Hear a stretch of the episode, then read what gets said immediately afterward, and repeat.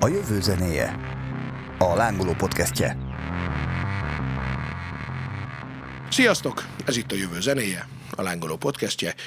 Mai adásunkban vendégem Fáji Ádám, a kriptovadász.hu főnöke, tulajdonosa, a főszerkesztője, minden esetben ez legegyszerűbb, ha ő elmondja. Sziasztok, igen, én Fáj Ádám vagyok, és ahogy itt egy YouTube csatorna csatlakozik egyébként itt a mi a munkásságunkhoz, és így szoktam bemutatkozni a YouTube-on, hogy Fáj Ádám vagyok, és ez itt a kriptovadász, és ez már egy ilyen szállóigévé vált, és valóban én a kriptopiacsal foglalkozom. Egyébként maga a YouTube csatorna az nyáron indult, ennek az egyik apropóját a Covid adta, én próbáltam távol maradni attól, hogy ezt így nagyon tanítsam, nem akartam tanár lenni ebbe a területben, és van ez a mondás, tudod, hogy aki tudja, azt csinálja, aki nem tudja, azt tanítja. De ez adta az apróz, és annyira, én azt láttam, hogy annyira pozitívak voltak a visszajelzések, hogy egyszerűen egyre eltökéltebb lettem, hogy tartalmakat gyártsunk, és akkor így én nem akarok ilyen youtuber címkét magamra aggatni, de mégis ez lett belőle. De ez tök jó egyébként, kriptovadász címen kell keresni, ugye, a Igen, YouTube-on, igen, a, igen, mert igen, hogy egészen nyugodtan lehet ezt reklámozni is. És hát ahogy ebből talán ki is lehetett találni, a mai adás fő témája a pénz lesz, elsősorban az egy kis történeti áttekintés után, hogy mi lesz majd a pénzzel, fogunk-e mi még ilyen rendes, most ismert pénzeket használni, ha igen, akkor azt hogyan, és hát a kriptovaluták, ami egy egészen új dolog a világtörténelemben, azt gondolom.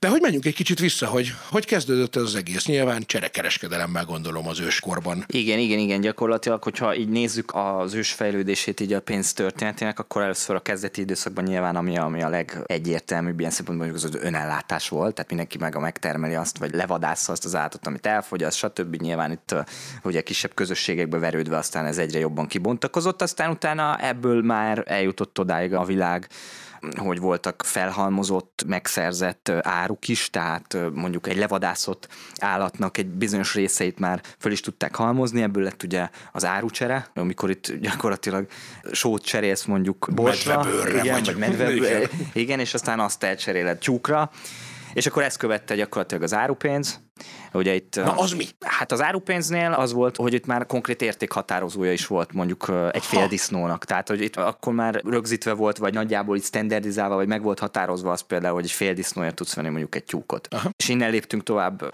a fénypénzek világába. Amiknek ugye azért első körben még volt egy valós olyan értéke is, hogy ami nemesfémből készült, azt nyilván egyébként be is lehetett volna olvasztani és kardot csinálni, vagy ékszert, vagy bármit. Így van, aztán ugye abból rendre lecsippentettek, mindig egyre kevesebb volt mondjuk egy aranyérmének az arany uncia tartalma. Ó. És akkor végül is ez is elkezdett, ez is a működési, vagy a funkciójának az ellátása szempontjából így háttérbe szorulni, korszerűtlenné válni, és akkor jöttek a pénzhelyettesítők, amik más néven voltak a váltók, amik ígérvények voltak, és amik adott ellenértékre voltak cserélhetőek. Aha, és az akkor mondjuk úgy nézett ki a gyakorlatban, hogy valaki megírta azt, hogy én vállalom, hogy ennek a papírnak a bemutatója, nem tudom, kap a valakitől pénzt, vagy valamit, Lényegében, vagy, lényegében vagy igen, lényegében igen, akár. lényegében igen, ezek ilyen jellegű kibocsátott, meg akár magánszemélyek által is létrehozott fizetési ígérvények voltak, így uh-huh. van, és ezt követte, ami már úgymond a mai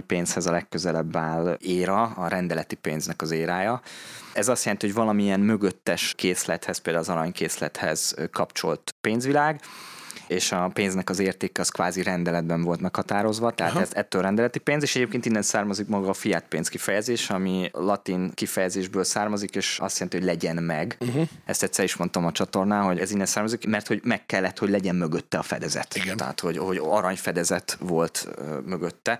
És hát innen jutottunk el a mai pénzvilághoz. Igen, amikor tulajdonképpen a, először a készpénz, aztán utána a bankrendszer, de hát a bankrendszer persze azért az már egy sok száz éves dolog, ugye? Tehát A bankrendszer, mint olyan, az sok száz éves dolog, de önmagában mondjuk az, hogy a bankrendszernek a mostani intézményesített változata, ami mondjuk Amerikában a, a Federal Reserve-höz kapcsolódik, az az 1913-ra datál, és különben ami érdekes, hogy ha most végignéztük a pénznek az idevezető kialakulását, akkor a a mai pénzvilágban és az idevezető út során is a túlkínálat mindig valamiféle hátrányt okozott, tehát mindig a mesterséges kínálat szabályozása volt a ludas azért, hogy egy-egy pénzügyi rendszer az gyakorlatilag destabilizálódott, aztán utána mondjuk úgy, hogy fölmondta a szolgálatot és nem működött, és ezzel kapcsolatban nekem van két olyan példám is, ami szerintem érdemes arra, hogy beszéljünk.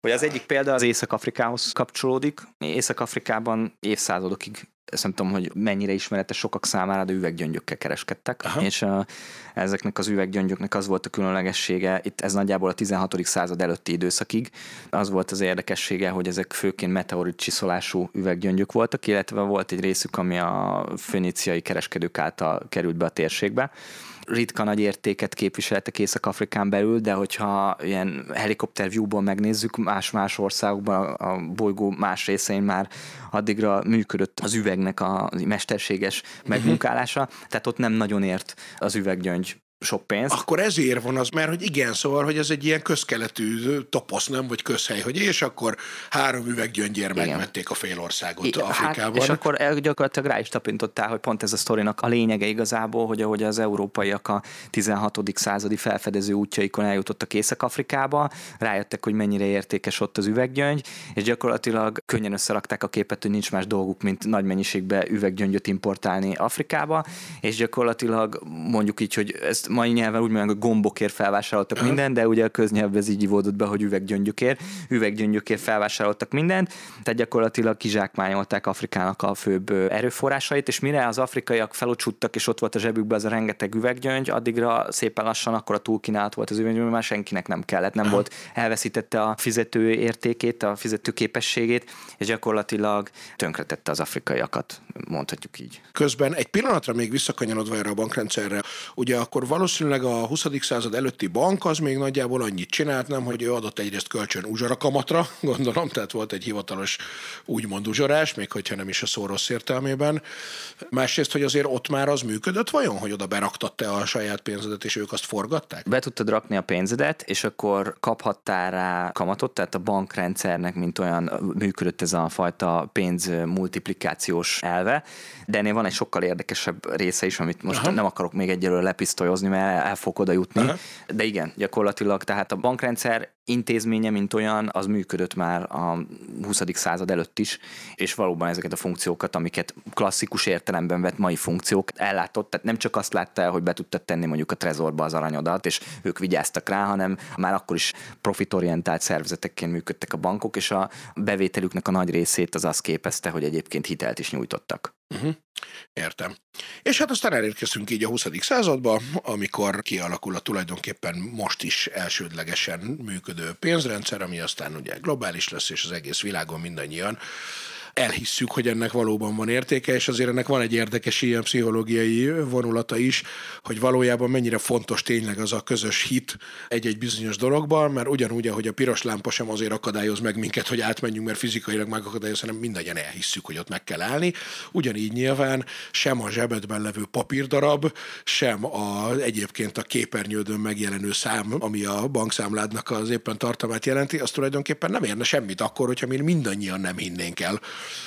nem lenne meg az a közmegegyezés, hogy eh, igen, ez valamit ér, és hogy ezt mi tényleg tudjuk használni.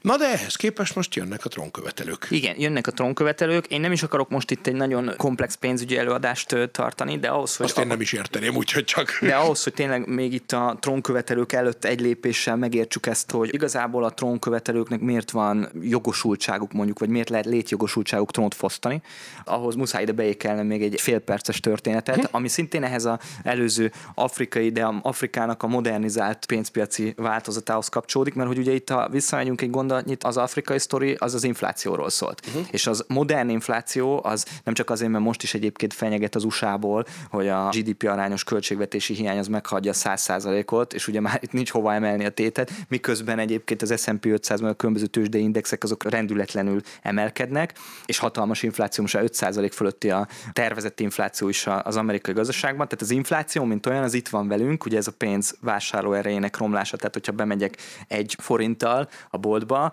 az kevesebbet ér, hogyha inflálódik az egy forint, mint amennyit ért előtte, tehát kevesebbet. Hát ezt erősen látjuk, ugye mi most itt Magyarországon is, hiszen az elmúlt két évben azért rengeteg mindenen nagyon látjuk a benzintől az élelmiszerekig, hogy mennyivel többe kerülnek. Így van, ez az egyik legnagyobb rákfené a mai pénzpiaci rendszernek, és akkor ezért mondom most el röviden ezt a történetet, hogy ugye a másik inflációs példa itt Afrika után az 1913 13 környékére vezethető vissza, amikor is ugye a Federal Reserve System, tehát az amerikai jegybanki rendszer gyakorlatilag létrejött, vagy legalábbis letette az alapjait.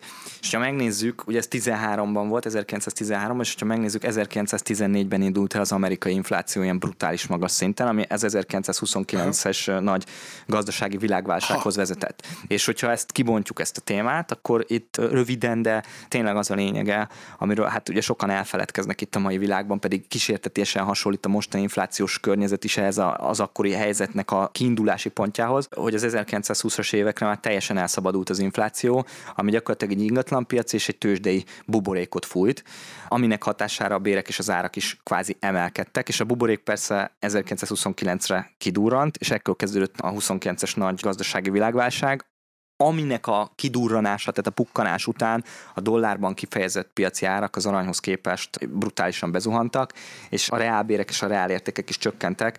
Hogy itt ne legyen nagyon sok az idegen kifejezés, ugye a reálbér, az mondjuk úgy, hogy a hagyományos olyan nominálbérnek az inflációval kiigazított szintje, tehát másképpen fogalmazva, a termékeknek és a szolgáltatásoknak az a mennyisége, ami a munkabérből megvásárolható. Ma már mindenki egyetért abban, hogy ez egy erős valutával nem következett volna be, tehát ez a 29-es pukkanás, hiszen ezt a pukkanást is a pénzkészletnek az elinflálódása okozta, és mindjárt odaérek a bitcoinhoz, de itt egy nagyon fontos... De közben még ugye még akár vissza lehet térni a nem olyan régen történt nagy világválságra. A Prime a 2008-ashoz, így van, igen. így van. Amit én mind a mai napig se értek, tehát egy picit majd azért az tök jó, ha elmagyarázod, hogy tudom, hogy volt ott is egy buborék, ami kipukkant. De... Igen, és tehát az, hogy ott kialakult a 22-es válság kapcsán ugye egy amerikai brutális magas infláció, és ezt a politika kezelte.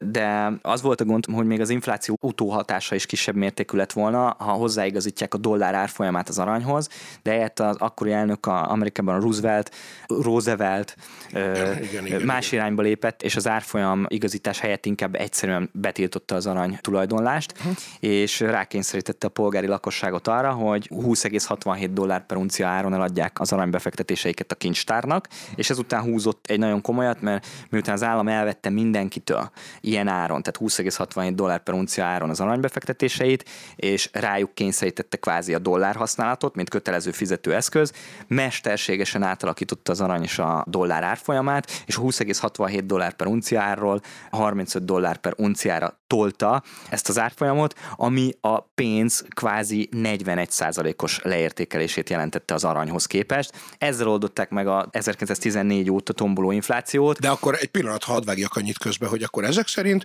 én azt hittem, hogy azért a kizárólagos pénzhasználat, vagy a pénz kizárólagos fizetőeszközként való használata, az azért már legalább 200 éves, de ezek szerint még száz Pontosan ez a lényeg, hogy igazából annyira, tehát a mai gondolkodásmódba bele implementálódott klasszikus pénzhasználat, az annyira új keletű, hogy ezért nem értem sokan miért ijednek meg például attól, hogyha ezt természetes úton egyszer csak le fogja váltani valami másik pénzügyi rendszer. Igen, hát ez egy nagyon izgalmas kérdés, mert hát majdnem mindennel így vagyunk, és pont ebben a podcastben hányszor szembesülünk ezzel, hogy az, hogy a mi életünkben így volt mindig is, mert abban az elmúlt néhány évtizedben, amióta élünk, azóta így volt, az teljesen természetes, ez ember azt gondolja, ez mindig így volt.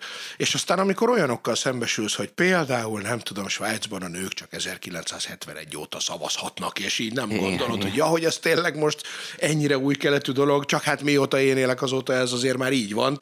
De ez egyébként tényleg a pénzzel kapcsolatban is nagyon érdekes információ, hogy még száz éves sincsen az, hogy már nem tudsz hivatalosan aranyjal fizetni mondjuk egy, nem tudom, boltban. Gyakorlatilag igen, ez az egyik fele, a másik fele pedig az, hogy mivel, tehát hogy ha azt nézzük, hogy a, a bezzeg jegybank, ugye, mert az amerikai jegybankot, tehát a Fedet, azt, azt a bezzeg jegybanknak tartják sokan. Most ez, ez, ez, egy másik beszélgetés ja, tárgya lenne, hogy ez most... Az ez már nagyon közgazdasági témájú, de nem baj azért. Igen, de hogy ebbe az a durva szerintem, hogy önmagában a Federal Reserve pénzügyi rendszerének ez az intézményesített, hogy mondjam, gazdaságra gyakorolt tevékenysége az 1913-ra datálódik. Ha. Tehát, hogy az az, ami annyira nincsen messze, és azóta folyamatosan, hát most ez, ha tetszik, hanem ezt ki lehet mondani, hogy azóta folyamatosan politikai úton oldják meg a pénzszabályozást.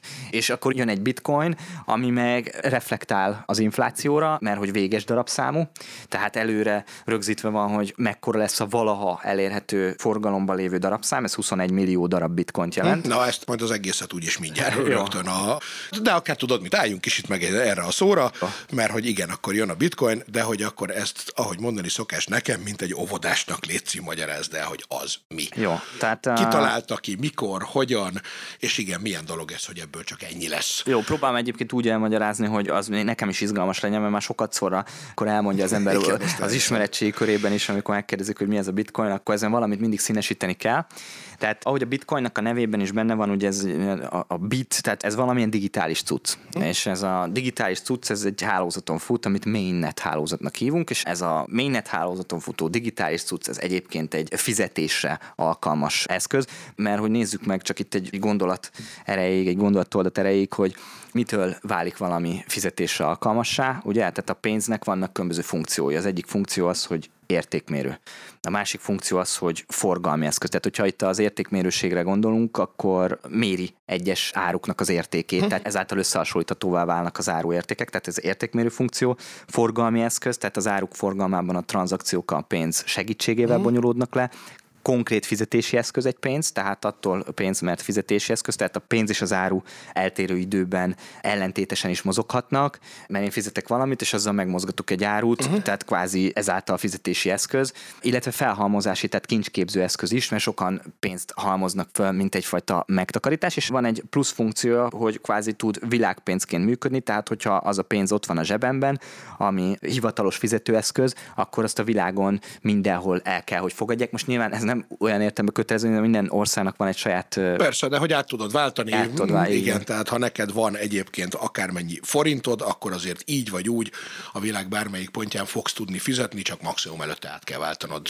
jobb-rosszabb árfolyamon, de igen. Pontosan így van, és ebben a, a... Nem olyan bocsánat, mint az üveggyöngy, amiből hiába van neked bármi, hogyha nem Észak-Afrikában vagy a 16. században, akkor most már azért nem kapsz egy kiflit sem sehol a világon. Pontosan, és miközben a bitcoin, ami ugye 2008. október 31-én végén került be úgy a, a világtörténelembe, hogy az úgynevezett white paper tehát ez a kriptovilágban egy ilyen ismert ilyen dokumentáció, ami leírja, hogy egy adott tokennek, vagy egy adott coinnak itt a mi világunkban mi a specifikációja, tehát hogy hogy néz ki a tokenometriája, például hány darab tokent fognak kibocsátani belőle, milyen, hogy mondják ezt, milyen sebességgel kerül be az a kibocsátott darabszáma, úgynevezett circulation supply, szóval a közkézen forgó mennyiségbe, Aha. hogyan épül be. Szóval, hogy 2008-ban hozták. És akkor a közbevágok annyira, hogy tehát magyarul a bitcoinnál az a felállás, hogy 2008. október 31-én valaki azt mondta, hogy ebből lesz 21 millió darab. Így van, így van. Amit így van. nem tudom hány évtizeden át kerül majd be az egész mennyiség a mondjuk a világpiacra, hívjuk így, vagy a körforgásba. 2140-re datálják majd azt, hogy ki bányászásra kerül az utolsó bitcoin is. Igen, na majd ez is egy érdekes kérdés lesz ez a bányászás dolog, amiről már olvastam egyszer valamit, amiről azt gondolom, hogy értem. De hogy igen, és akkor ez elkezdődött kibocsátani először, mennyi először kibocsátód? Egy? Vagy mennyi bocsátódott Hát így van, ez ilyenkor úgy néz ki, hogy kibocsátódik egy, tehát létrehoznak, gyakorlatilag hm. leprogramoztak. Ez 2008. október 30-én jött létre maga a white paper, meg maga ez a gondolat, és utána 2009-ben indult a hálózaton útjára maga ez a programkód, mert hogy ez egy programkód, és akkor az úgy nézett ki, hogy létrehoztak egy úgynevezett Genesis blokkot, ez volt az elsődleges blokk, amit maga a rendszer előállított, és aztán ugye ehhez a blokkhoz kapcsolódóan, hogyha a hálózaton a hálózat üzemeltetői, mert hogy ezt a hálózatot üzemeltetni is kell, és a uh-huh. hálózat üzemeltetői az úgynevezett bányászok. Biztosan sokan hallanak itt, vagy hallottak már a hallgatók közül is arról, hogy kriptobányászat, bitcoin igen, bányászat. Igen, Tehát igen. Eh, ők azok, akik üzemeltetik a rendszert, hát ők azok, akik tranzakciókat validálnak a hálózaton, mert hogy ez egy olyan konszenzusos munkaalgoritmusra épül ez a hálózat, ahol a bányászoknak az 50 plusz 1 százaléka szükségeltetik ahhoz, hogy bármilyen módosítást, vagy például egy tranzakció jóváhagyást be lehessen ütni, úgymond a blokkláncba, mert hogy, mert hogy itt egy blokkláncról van szó. Igen, na ezt is mondjuk el, hogy ez micsoda. Igen, tehát itt egy blokkláncról van szó, ahol az egyes tranzakciók, amik blokkokba kerülnek begyűjtésre, vagy blokkokba vannak tömörítve, tömbösítve. Ezek az egyes blokkok aztán blokkláncot alkotnak, uh-huh. és ez a blokklánc van nyilván tartva egy úgynevezett decentralizált, osztott főkönyvben. Tehát itt, hogy most mindent, ami bonyolult bele, bele tehát, de, és egyébként épp ez az, ami rámutat arra, hogy ez a történet, ez annyira hétköznapi ember számára, és én is az vagyok, nyilván ilyen szempontból, tehát amikor először hallottam róla, akkor azt mondtam, hogy még olvasni kéne erről egy picit, hogy megértsem. Tehát, hogy annyira bonyolult ez a dolog, hogy látszik, hogy már azt mondják, hogy ezt egy Satoshi Nakamoto nevű ismeretlen fejlesztő hozta létre.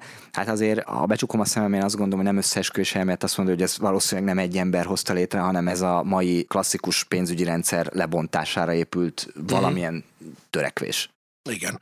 És a maga a blokklánc ugye akkor az úgy működik, hogy akkor az első 2009-ben kibocsátottak mondjuk a példa kedvéért egy darab bitcoint, az mondjuk éppen azt megszereztem valahogy én, akkor ott van az első blokkban, hogy igen, Vörös András az első bitcoin tulajdonosa, utána azzal én fizettem, vettem tőled egy, nem tudom, leckét arról, hogy mi a bitcoin, akkor a következő blokkban ott van, hogy akkor viszont innentől Fáj Ádám a tulajdonos, és ez visszakövethető akkor ugye egészen az elejéig, és hogy nem is lehet belenyúlni, ugye? Pontosan, tehát ez, pontosan ez a lényeg, hogy egyébként meghamisíthatatlan, mert ahhoz, hogy bele lehessen írni, ahhoz a hálózat úgymond teljes jóváhagyására szükség van, mert hogy különböző algoritmusok vannak itt a proof of work, proof of stake, proof of useful work, proof of history, tehát ezek mind-mind olyan, ezt úgy hívják egyébként, hogy a Byzantine fault tolerance modellre épülő, tehát ez egy bizánci hibatűrő modellre épülő megoldások, amik gyakorlatilag olyan algoritmusok, amik kizárják azt, hogy valami úgy kerüljön mondjuk jóváhagyásra egy adott láncon belül, hogy ott valamilyen hibás információ adta a jóváhagyásnak az alapját. Na de azt mondott te közben, hogy viszont az adott felhasználóknak az 50 plusz 1% a kell ahhoz, hogy egy tranzakciót jóvá hagyjon a rendszer.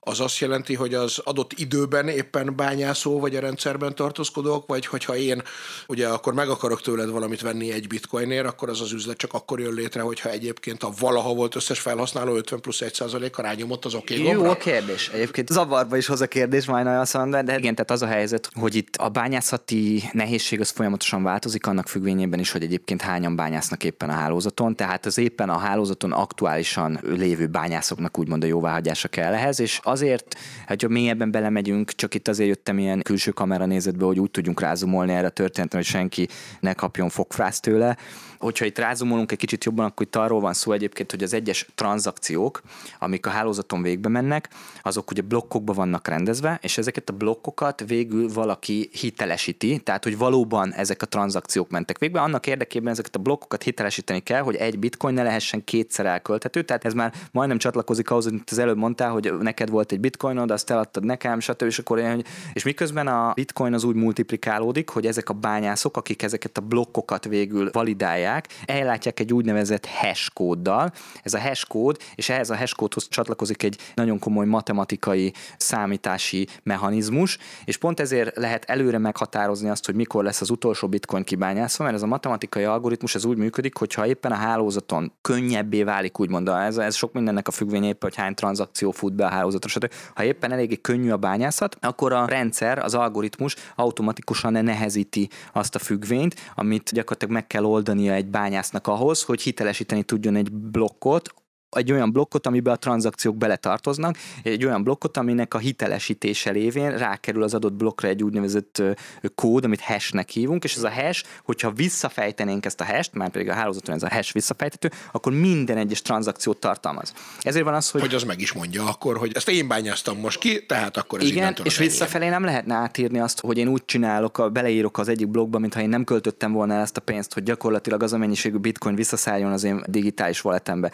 és onnan újra el tudjam költeni, mert hogyha bárki átmódosítaná az adott blokkban azt a tranzakciót, akkor az adott blokk az már nem egyezne a hash ami bele van égetve, Aha, és az igen. azonnal kigyulladna az aporozsec lámpa, és pirosan, igen. pirosan világítana. Na és ez a bányászat, ahogy mondod, hogy ez a függvény, amit meg kell oldani, hogy igen, én olyasmit olvastam erről, hogy a, talán a legegyszerűbben úgy lehet ezt a magamfajta tudatlan átlagembernek elmagyarázni, hogy bitcoint úgy tudsz bányászni, vagyis hát úgy tudsz szerezni, hogy a rendszer az föltesz olyan kérdést, vagy olyan egyenletet, kell neked megoldani, matematikait, aminek ugye, ahogy én olvastam, hogy nincs is egyszerű számítással, hanem csak próbálgatással lehet Pontosan. ezt a dolgot megoldani, és ugye pontosan azért van az, hogy az úgynevezett bitcoin bányák azok nem tudom hány darab milyen teljesítményű számítógép összekapcsolva és iszonyú áram felvétele is van, mert hogy akkor egyszerre kell futnia nem tudom 2000 nagy teljesítményű számítógépnek ahhoz, hogy az első ő legyen, aki próbálgatásos alapon ennek az egyenletnek a megoldását megtalálta, és amikor megtalálta, akkor be tudja nyújtani, hogy kérem, akkor ez az enyém. Hajszál pontosan így van, hogy mondtad. Annyi, hogy igazából be tud úgy is csatlakozni az ember a bányászatba, hogy nem kell ilyen nagyon komoly szuper számítógépeket venni, mert vannak úgynevezett bányafarmok, ahol egyébként lehet bányagépeket úgymond leasingelni is, meg például vannak olyan internetes felületek, ahol van egyszerűen ilyen kis túlzás azt hogy ilyen plug and play módszerrel rá lehet csatlakozni magára a mainnet hálózatra az eszközünkkel, és beszállhatunk a bányászatba, de igen, ezeknek az eszközöknek leginkább a videókártya kapacitásán múló sebességgel kell dolgozniuk, ami rohadt sok áramot használ, tehát ezt ki kell mondani, hogy brutális az ökológiai lábnyoma. Igen, hát innen volt ugye, vagy ezért volt érdekes az a valamelyik kerületi önkormányzatnál a valamelyik színű képviselőnek volt az a botránya, ugye ha emlékszünk, nem érdekes, nyilván még ha tudjuk se, hogy most melyik és milyen színű volt, aki bitcoin bányászott az önkormányzatnak a gépén, és hogy az első körben ugye az ember nem is érteni, hogy jó, de hát ez miért probléma? Hát nyilván azért, mert hogy közben megcsinált egy havi, nem tudom, 200 ezer forintos villanyszámlát csak azzal a géppel, persze az összeget azt hasból mondtam csak, de az mondjuk engem nagyon érdekel, hogy ezt tudja valaki, hogy legfőképpen te, hogy honnan vesz ez a rendszer ilyen mennyiségű olyan matematikai egyenletet, amit meg kell oldani. Ugye még visszacsatolva ide, hogy ugye magára bányászatért kapod az úgynevezett rewardot, tehát a bányászat az, ami útján gyakorlatilag a rendszer jutalmaz, és hogyha megcsináltál egy ilyen tranzakció validálást, vagy egy ilyen blokk hesselést, akkor gyakorlatilag te, mint bányász kapsz valamekkora mennyiségű bitcoin, és aztán ez időnként feleződik, stb. És tehát így egészen szabályozható ennek az infláció inflációs mértéke, amiről már korábban beszéltünk, és hogy... Mármint, bocsánat, ami feleződik, az nem az, ami neked van, nem, a hanem, a, a reward, hanem amit kaphatsz. A, a, van, a jutalom, a bányászati jutalom, az feleződik, és időnként, és gyakorlatilag ezáltal kezelhető az új mennyiségű bitcoinoknak a bekerülése a rendszerbe, tehát egy jól menedzselhető az inflációs mutatója, az inflációs görbé ennek a találmánynak, és amit kérdeztél arra, az a válasz, hogy egyébként ez előre meg van határozva, tehát az előre meg van határozva, egy algoritmus előre meghatározta azt, hogy hogyan tud combosabb függvényt előállítani. Tehát, hogy ettől így komplexen ez egy zseniális találmány. Tehát magyarul már 2008. október 31-én lehetett azt tudni, hogy ahhoz a 21 millió bitcoinhoz, hogy az ki lehessen bányászni, ahhoz kelleni fog majd, nem tudom, 42 millió ilyen egyenlet, most mondtam egy számot, vagy csak nem tudom, 300 ilyen egyenlet, teljesen mindegy, amit meg kell fejteni, és hogy azok akkor még az ugyan nem álltak rendelkezésre, de a mesterséges intelligencia vagy algoritmus az már tudta Na, hát akkor, hogy... Egy fokkal azért ennél talán egyszerűbb a kérdés, mert hogy ez én általában a pi-hez szoktam hasonlítani, tehát a pi az egy végtelen érték, ugye 3,14 és sok-sok-sok-sok szám, és vannak olyan szuper számítógépek, amik a pi értékét próbálják meghatározni, és aztán mire lehunjuk a szemünket, se fogja még meghatározni a számítógép, és akkor ezeket a függvényeket én ehhez szoktam hasonlítani, hogy egyszer van egy matematikai algoritmus, ami akár a végtelenségig el tud futni, akár a végtelenség lehet ö, kiszámítani, és Aha. néha ezt... Tehát néha... magyarul, hogyha azt mondanánk, hogy oké, okay, akkor az első bitcoin megkapta az, aki tudta, hogy a pi az 3,14, a másodikat az, aki tudta a következő személyet is, igen. és akkor gyakorlatilag a végtelenség elmehetünk, hogy mindig, aki az éppen következő tizedes jegyet Igen, tudja, annyi ebben még a, a csavar, hogy az algoritmus annyira intelligens, hogy akkor nehezít, amikor éppen könnyebbé válik. Tehát, hogy amikor ő érzékeli a hálózattól, hogy nagyobb a számítási kapacitás, tehát gyorsabban bányászódik ki mondjuk a bitcoin, akkor ő nehezít. Akkor azt akkor... mondja, hogy most nem egy tizedes helyet, hanem hármat kellene Pontosan, mondjuk igen, mond, meghatározni így, hozzá, vagy megmondani. Jó, igen. Nyilván ezeket a példákat csak azért próbálom, hogy az én agyam is ezt valamihez kötni tudja, mert hogy az így szokott lenni, hogyha egy közérthető példához kötöd, akkor valamennyire a rendszert legalább talán meg lehet ebből érteni.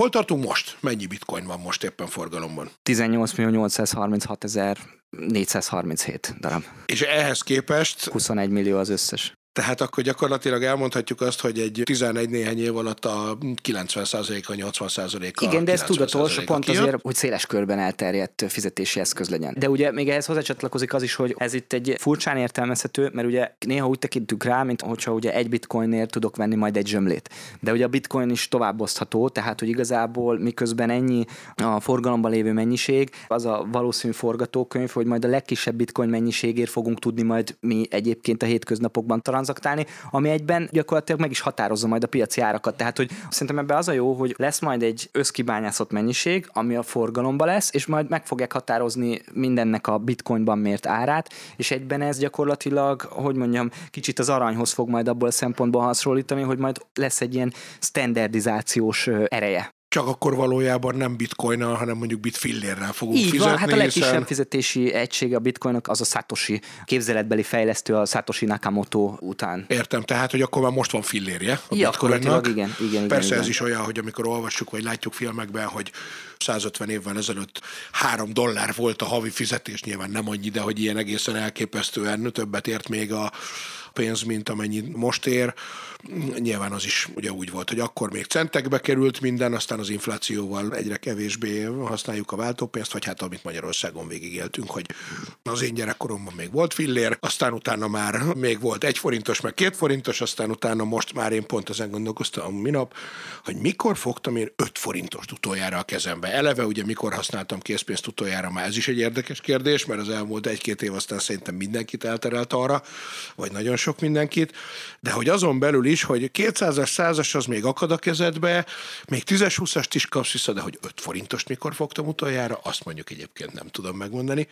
De igen, szóval a lényeg az, hogy oké, okay, én ezt értem. Viszont mi van azzal, hogy El Salvadorban hivatalos fizetőeszközé tették a bitcoint, akkor nekik van elég, vagy egyszerűen csak ahhoz mérik a saját pénzüket, vagy hogy működik ez? Hát ez egy kis lépés volt az emberiségnek, úgymond egy nagy lépés nekünk kriptosoknak. Számítottuk arra, hogy egy idő után valahol hivatalos fizető eszközé válik. Lényegében El Salvadorban a különböző vendégmunkás bérek, meg az egyéb bérmozgatások, azok a különböző bankrendszerek között különböző devizanemben denominálva annyira költségesek voltak, hogy egészen egyszerűen kellett valamit lépni, és akkor az sült ki ebből a dologból, hogy bevezetnek egy digitális pénzt, ami hivatalos fizetőeszközé fog válni.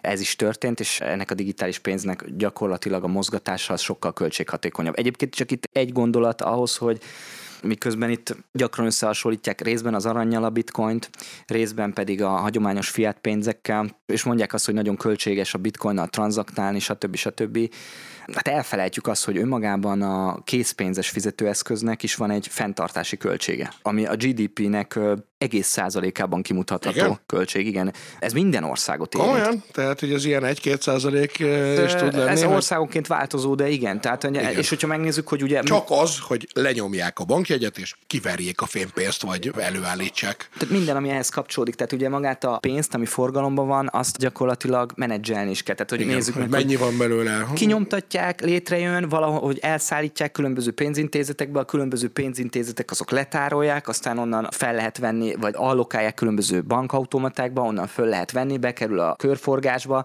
vagy ez eddig mindegyiknek költsége volt, amit most elmondtam, minden stepnek, minden lépésnek, és gyakorlatilag bekerül a körforgásba, fizetek vele valahol, ahol aztán jön egy biztonsági cég, aki összegyűjti azt a pénzt, azt a készpénzt, érte jön, biztonságos felszereléssel, nem tudom, páncélautókkal elszállítja egy telephelyre, ott leszámítolják, vagy digitalizálják mondjuk inkább így, és akkor utána... Az szám... azt jelenti, hogy leszámolják, és utána beütik, hogy a ez a Raiffeisen banké volt, akkor mondjuk nektek, neked most van itt még 20 millió forintod, amit most gyűjtöttünk be. Gyakorlatilag igen, vagy azt mondják, hogy ennek a cégnek elhoztuk ennyi pénzét, ez akkor ennyi lesz, ezt visszajuttatjuk mondjuk a bankba, és a cégnek meg jóváírjuk ja, a számláján, Aha, mint, mint igen, digitális igen, pénz. Igen. És ez mind-mind költség, amit most elmondtam. Tehát, hogy egyfelől ugye dobálózunk azzal, hogy a bitcoin annak nagyon nagy az energiafelhasználás, és vissza fogok jönni ide El Salvadorba, csak ez azért szerintem egy fontos pont. Dobálózunk azzal, hogy a bitcoinnak nagyon nagy az ökológiai lábnyoma, mert hogy egyébként tényleg brutálisan magas az energiafelhasználása a spekulációnak, de hát közben elfelejtjük, hogy a, a hagyományos pénznek is van azáltal egy ökológiai lábnyoma, hogy mennyire költséges maga a szortírozása, úgymond. Igen, és hát mondjuk ide azért azt közben lehet venni, hogyha az ember meliorista vagy technooptimista, akkor gondolhat olyat is, és én mondjuk erre azért hajlamos vagyok, hogy az energia előállítása az azért jó esetben egyre könnyebben és egyre nagyobb mennyiségben fog történni, tehát az, hogy a, bár tudjuk, hogy az árammal a legnagyobb baj, hogy tárolni nem lehet, de ezzel együtt is azért egyre jobban tudjuk hasznosítani a körülöttünk lévő megújuló energiát is, tehát jó esetben az lehet, hogy most még egy probléma, hogy sok áram kell a bitcoinhoz, de aztán mondjuk tíz év múlva lehet, hogy ez már inflálódik az áram. Pontosan, hát egyfelől ugye inflálódik az áram, másfelől pedig egyébként egyre hatékonyabb lesz, olyan technológiák fognak bekerülni a piacra, amikkel egyre költséghatékonyabban lehet majd különböző számítási kapacitásokat lekötni. Ez egyébként gyakorlatilag a gyártóknak is egy eszenciális érdeke, tehát az a gyártó, aki először jön ki egy ökológiailag, hogy mondjam, kevésbé káros videókártya megoldással, amivel bányászni lehet ugyanakkor a kapacitás mellett, mint annak a társának, ami baromi sok áramot fogyaszt, hát az a technológia az igazából hamar éllovas lehet, meg még akár állami Persze. támogatást is kaphat. Úgy van, és hát ugye, ugye amíg a véges nyersanyagból, amiből egyébként pénzt lehet nyomtatni, vagy érmét lehet verni, abból nyilván egyre kevesebb lesz, jó esetben áramból meg egyre több. Igen, igen abszolút, és egyébként különben Kínában volt, mert ugye Kínában az a célkitűzés, ugye Xi Jinping elnök azt tűzte ki célul, hogy viszonylag hamar, hát volt szóról, hogy 2040 volt szóról, hogy 2060-ig, de karbonsemlegesítik Kínát, ennek a törekvésnek a, hogy mondjam, megágyazva gyakorlatilag kitiltotta Kínából a bányászatot. Tehát oh, a...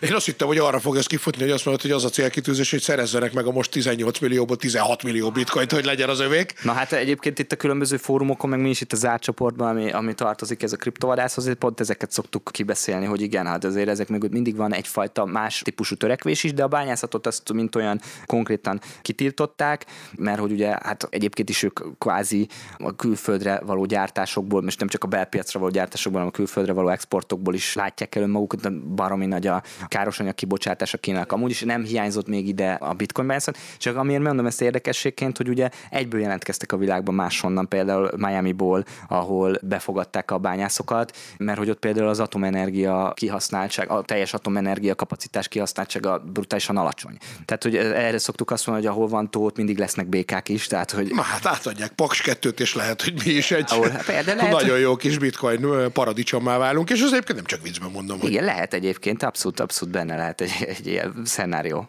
a pakliban. Igen. Na de vissza el Salvadorba. Nyilván te sem voltál ott az elmúlt néhány hétben, mióta ez megtörtént, de hogy akkor azt én elképzeltem úgy, hogy oda megyek, ha nem tudom, a telefonommal a kóla automatához, és szeretnék kérni egy kólát, és bitcoin is ki tudom fizetni. Igen, kis túlzással, igen. Hát nem hívtak fel előtte igen, telefonon, hogy most fogjuk bevezetni, de, de már volt szó róla, és ahogy bevezették, úgy gombamódra szaporodnak azok a megoldások, amik csatlakoznak a bevezetéshez. Például bitcoin ATM-ek, tehát ahol bitcoinért lehet mondjuk felvenni akár pénzt, vagy mondjuk klassz klasszikus értelemben megszaporodtak a bitcoin elfogadó helyek egységesen minden szolgáltatónál most már szinte hasonló módon, mint a bankkártyás terminálok, ahogy elterjednek. Itt konkrétan bitcoinnal lehet fizetni. Maga az állam is bekészletezett egy komolyabb. Na de és akkor itt azért vissza kell arra kérdeznem, hogy oké, okay, de egy ilyen tranzakció elvileg csak akkor jöhet létre, hogyha éppen az 50 plusz 1 a nem tudom, bányászoknak ezt jóvá hagyja. Akkor most az azt jelenti, hogy mindenki, mint az őrültől a gépnél, és nyomogatja az oké okay gombot, mert hogy a Salvadorban percenként 20 millió vásárlás történik? Hát igen, itt emögé azért biztosítani kell egyfajta elszámoló rendszert. Az a tőzsdei rendszereknél is van egy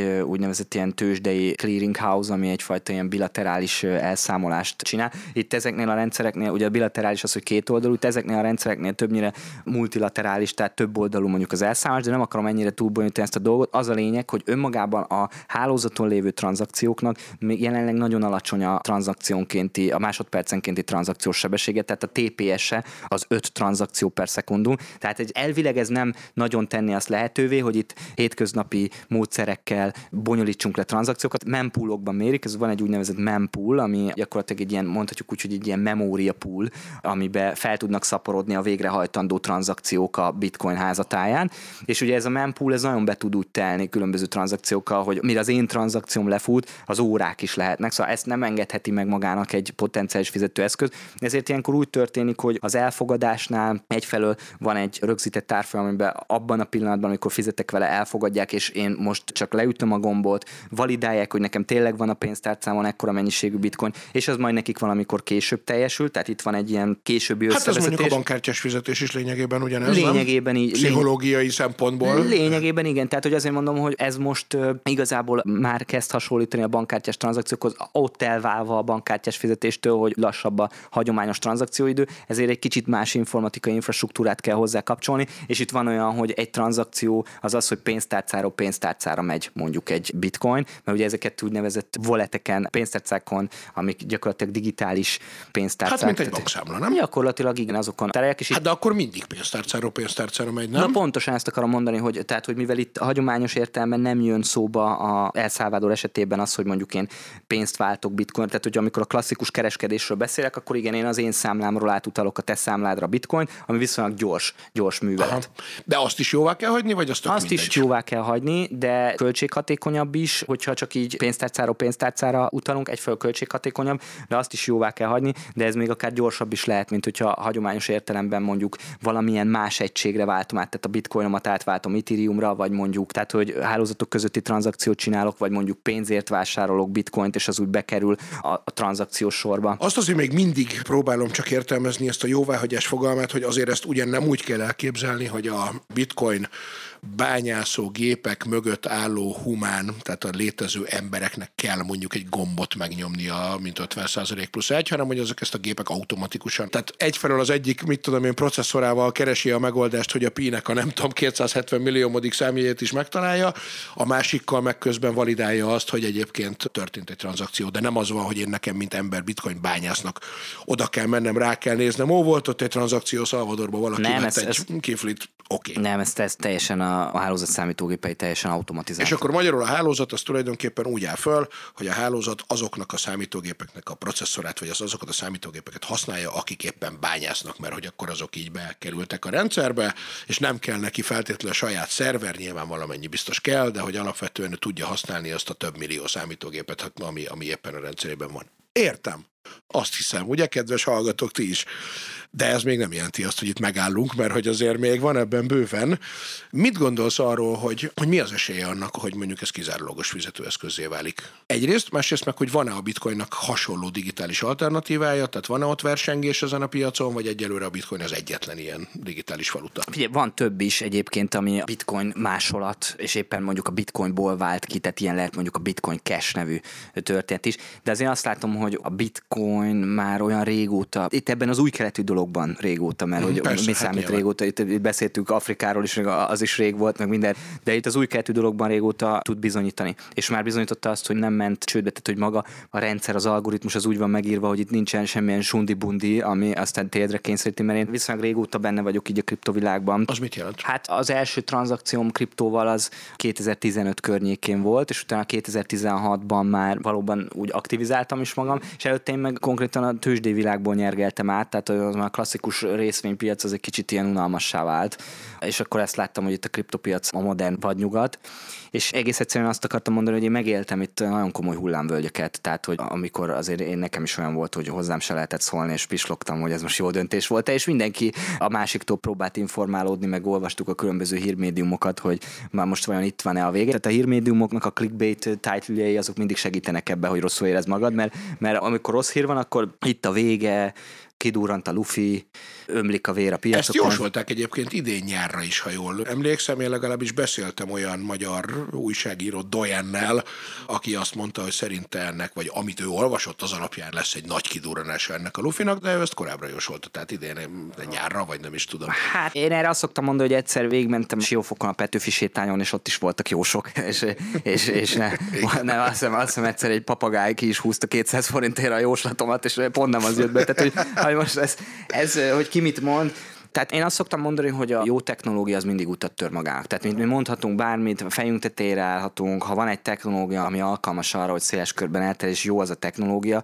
akkor az mindig megtalálja az útját. És volt erről szó, elkezdett egy egészen komoly menetbe volt tavaly év végétől a bitcoinnak a piaca, meg ugye áll ezt a kriptopiac, ezt úgy hívják, hogy bika piac, és onnan jön ez, hogy a bika az egy olyan állat, ami fölfele öklel, és akkor itt egyből ennek az ellentéte a medve piac, amikor esünk, mert a medve az meg lefele csap. Egy komoly bika piac piacon voltunk túl, és aztán májusig jöttek jó hírek. Például olyan is, hogy Elon Musk, aki ugye most nem csak az, hogy akkor épp a világ leggazdagabb embere volt a, a Tesla részvények aktuális árfolyam alapján, hanem azért ő egy ilyen meghatározó Twitter személyiség is, tehát egy olyan social influencer, aki egyet twittel, és akkor megmozdul a piac, na és ő éppen olyan irányba mozdította a piacot, hogy azt mondta, hogy a Tesla elfogadja a bitcoint, és akkor mindenki előjött a hurrá optimizmus, és még jobban mentünk fel. Aztán és elfogadja egyébként? Akkor el is fogadta, aztán utána ebből kitáncolt, akkor jött egy hatalmas nagy árfolyamzakó, és utána Kína még ebbe bele is rúgott még egyet, mert akkor jöttek ki egy olyan infóval. A legutóbbi az most a tizedik volt, ami nem rég volt, egy kínai szigorítás a kriptopiacra,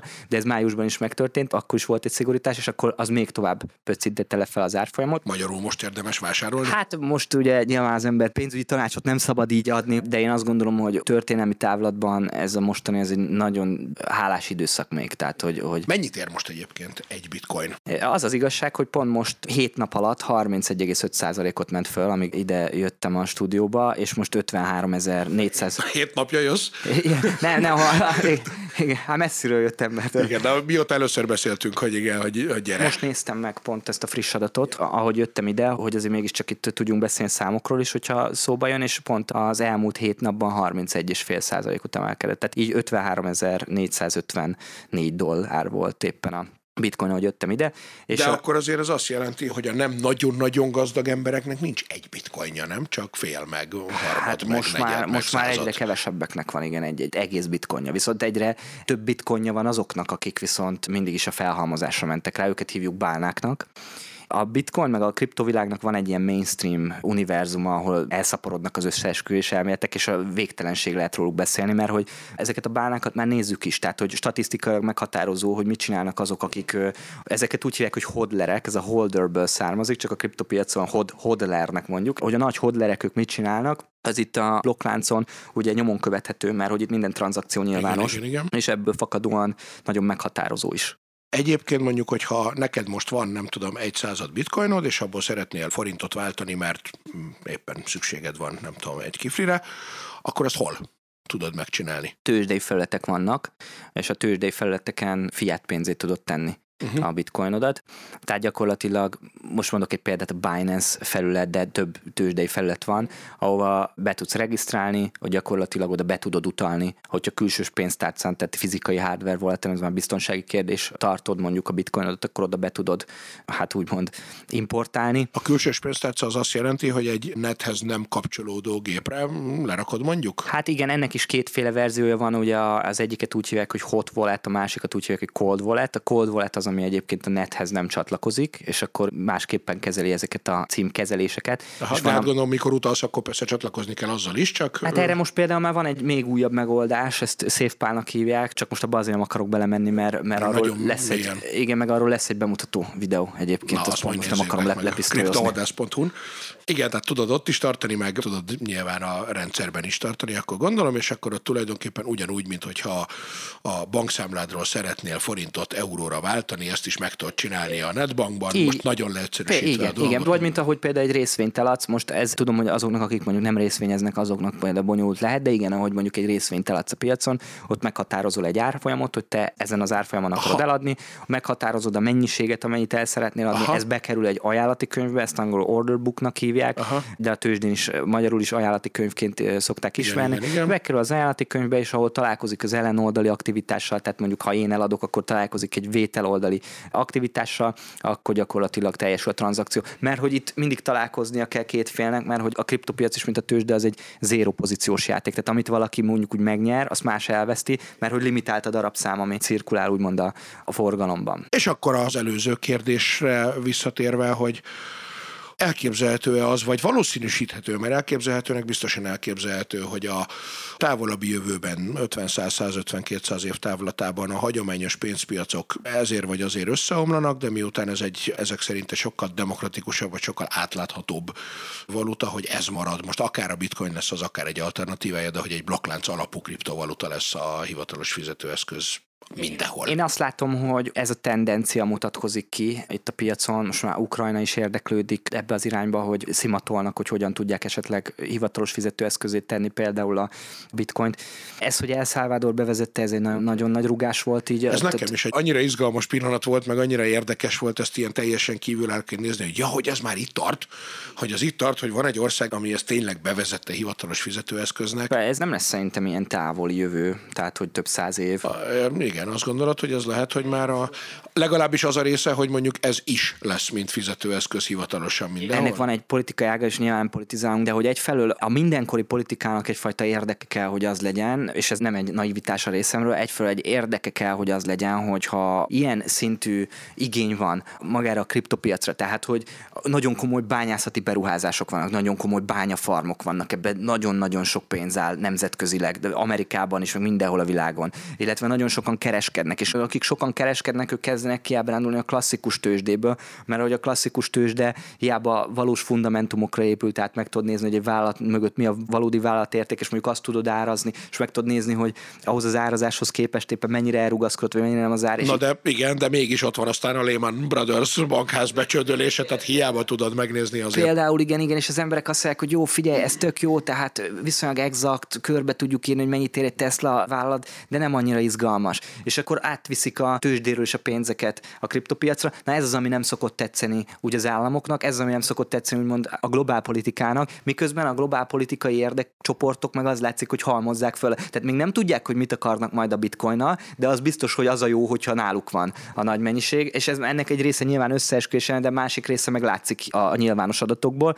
Tehát, hogy én azt akarom ezzel mondani, hogy, hogy egész egyszerűen annyira exponenciálisan terjed a felhasználói kör, hogy ezen a ponton szerintem már megállíthatatlan. Tehát ez... Igen, és hogy tulajdonképpen azért ennek megint csak egy pszichológiai vonzata is, hogy a, az embernek ehhez természetesen el kell tudnia engedni azt, hogy van fizikailag bármi a zsebében. Na de hát ugye ez például az elmúlt két év, hogy erről szó esett már korábban a, itt a műsorban is, ez azért nagyon sokat lökött errefelé is, hiszen tényleg az van, hogy egyre kevesebbet használunk készpénzt, és miközben a bitcoinnak feltehetően már nem lesz fizikai valósága soha, tehát abból nem fognak nyomni valószínűleg se papír, se érme verziót, egyre inkább mindenki hozzászokik ahhoz a dologhoz, hogy tulajdonképpen egy kártyával fizetünk, és onnantól fogva, hogy egy kártyával fizetünk, onnantól fogva valójában csak a közös hitünk kérdése az, hogy a bitcoint fogadjuk el a mögötte levő értéknek, vagy a forintot, vagy az eurót ha Rabárpi kollégánk és barátunk nem lenne most súlyos torokfájással otthon, akkor ő ezt az oldalát biztos kidomborítaná a pszichikai és nem tudom, etológiai részét a dolognak,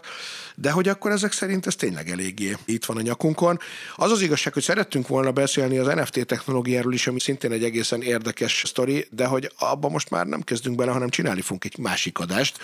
Ezt meg inkább zárjuk le azzal, hogy aki gyakorlatban most elkezdene ez iránt érdeklődni, az hol kezdje? Kriptovadász.hu egyszer, nyilván, de hogy egyébként... Most a tekintetben beszélek haza, most tényleg nem arra gondoltam, hogy itt promózzuk magunkat, de, de nincs ez a de nekünk van ez a küldetés tudatunk, hogy tényleg a YouTube csatornát, tehát magát a kriptovadás, és nem is itt igazából nem is a weboldalunkon van a hangsúly, mert az, az annyira nem informatív, mert átirányít a YouTube csatornára. De hát nekünk a YouTube csatornánk, a kriptovadász YouTube csatorna az, ami különböző informatív anyagokat közöl időről időre. Ott én szoktam egyébként beszélni arról, hogy egyáltalán egy új hírt, stb. hogyan értelmezünk, és tartozik hozzá egy, egy zárt csoportunk, ami csatlakozik ebbe az ökoszisztémánkba, és az zárt csoportot azt tényleg olyanra próbáljuk megépíteni. Ez egy Discord szerver, ahol különböző tagoktól különböző kérdéseket tehet fel, vagy bárki bármit kérdezhet úgymond a segítőkész csoporton belül a tagoktól, és tényleg ezt próbáljuk úgy üzemeltetni, úgy hoztuk létre, hogy tényleg olyan tagokból álljon, akik segítenek egymásnak. Tehát, hogy az, aki nagyon kezdő ebbe a történetben, most akarja elkezdeni, vagy az, aki már haladó, ő is abszolút tagja tud lenni egy ilyen csoportnak, vagy a mi csoportunknak.